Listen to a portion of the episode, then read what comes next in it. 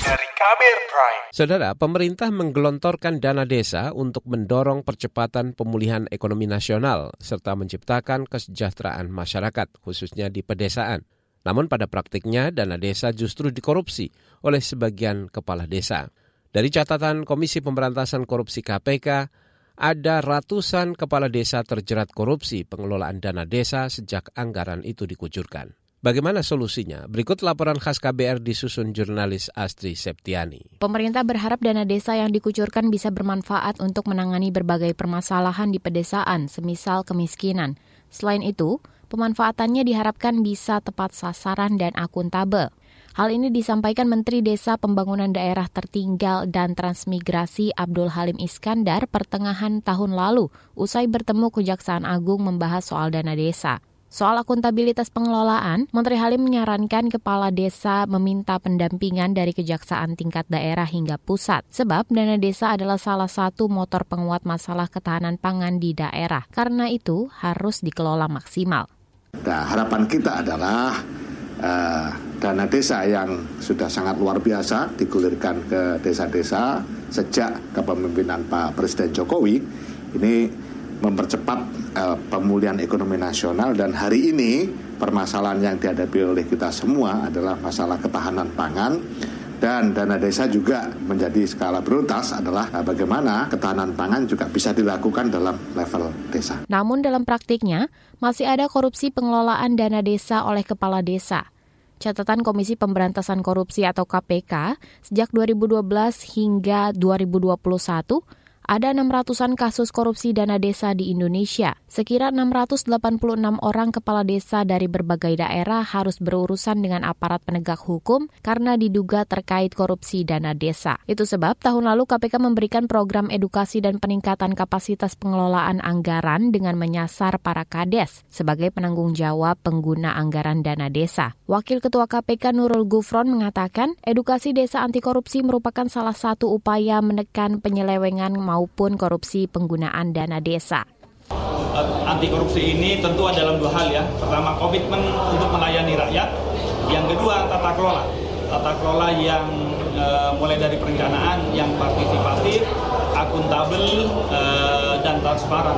Itu yang akan menjamin e, kami harapkan e, dari desa muncul kepemimpinan-kepemimpinan yang berbudaya anti korupsi. Sebelum itu, Kementerian Keuangan juga sudah mendorong perangkat desa berpartisipasi aktif dalam menggunakan anggaran desa dengan perspektif anti korupsi. Menteri Keuangan Sri Mulyani berharap dana desa bermanfaat untuk perbaikan kesejahteraan dan memajukan desa dan bebas dari praktik korupsi. Terlebih alokasi dana desa dari anggaran pendapatan dan belanja negara atau APBN selalu meningkat tiap tahun sejak 2015. Tahun lalu, anggaran dana desa mencapai 68 triliun rupiah.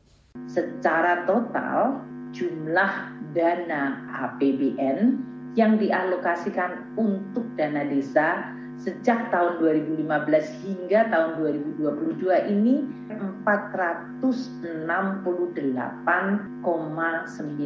triliun rupiah.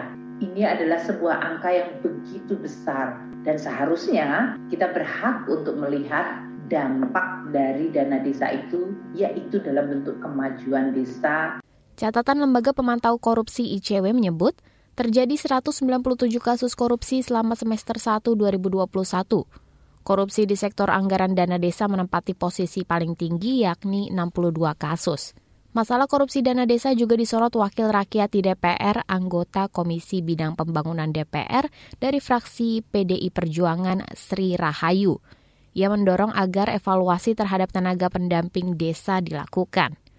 Menurutnya, kinerja dan keberadaan tenaga pendamping desa patut dipertanyakan lantaran masih marah kepala desa yang terjerat hukum akibat penyelewengan anggaran dana desa dengan adanya dana desa ini akan membuat kepala desa kepala desa banyak terjerat hukum. Nah ini kan tanda tanya besar ini. Kenapa bisa demikian? Padahal ada ada uh, pendamping yang setiap bahkan ada yang desa kalau desa besar ada yang dua desa jadi satu. Nah itu lalu apa memang tidak ada kerjaannya atau dia tidak mampu bekerja atau seperti apa? Ini ini perlu dievaluasi. Menurut saya dengan adanya pendamping tentunya desa akan semakin menjadi lebih uh, bagus di dalam implementasi untuk menjalankan anggaran-anggaran yang terkait dengan dana desa. Sri Rahayu mengatakan banyak para tenaga pendamping desa yang kerap bersembunyi di balik persoalan. Padahal semestinya para tenaga pendamping desa bisa mencegah dan mengantisipasi munculnya masalah berkaitan dengan dana desa. Di sisi lain, Jaksa Agung Sanitiar Burhanuddin mendorong sebuah program bernama Program Jaga Desa atau Jaksa Garda Desa. Menurutnya, program itu diperlukan agar kejaksaan bisa mengayomi pemerintah desa sehingga kepala desa benar-benar mengerti aturan tentang pertanggungjawaban keuangan, khususnya soal pemanfaatan pemanfaatan dana desa. Demikian laporan khas KBR yang disusun dan dibacakan Astri Septiani. Kamu baru saja mendengarkan news wrap up dari KBR Prime. Dengarkan terus kbrprime.id, podcast for curious mind.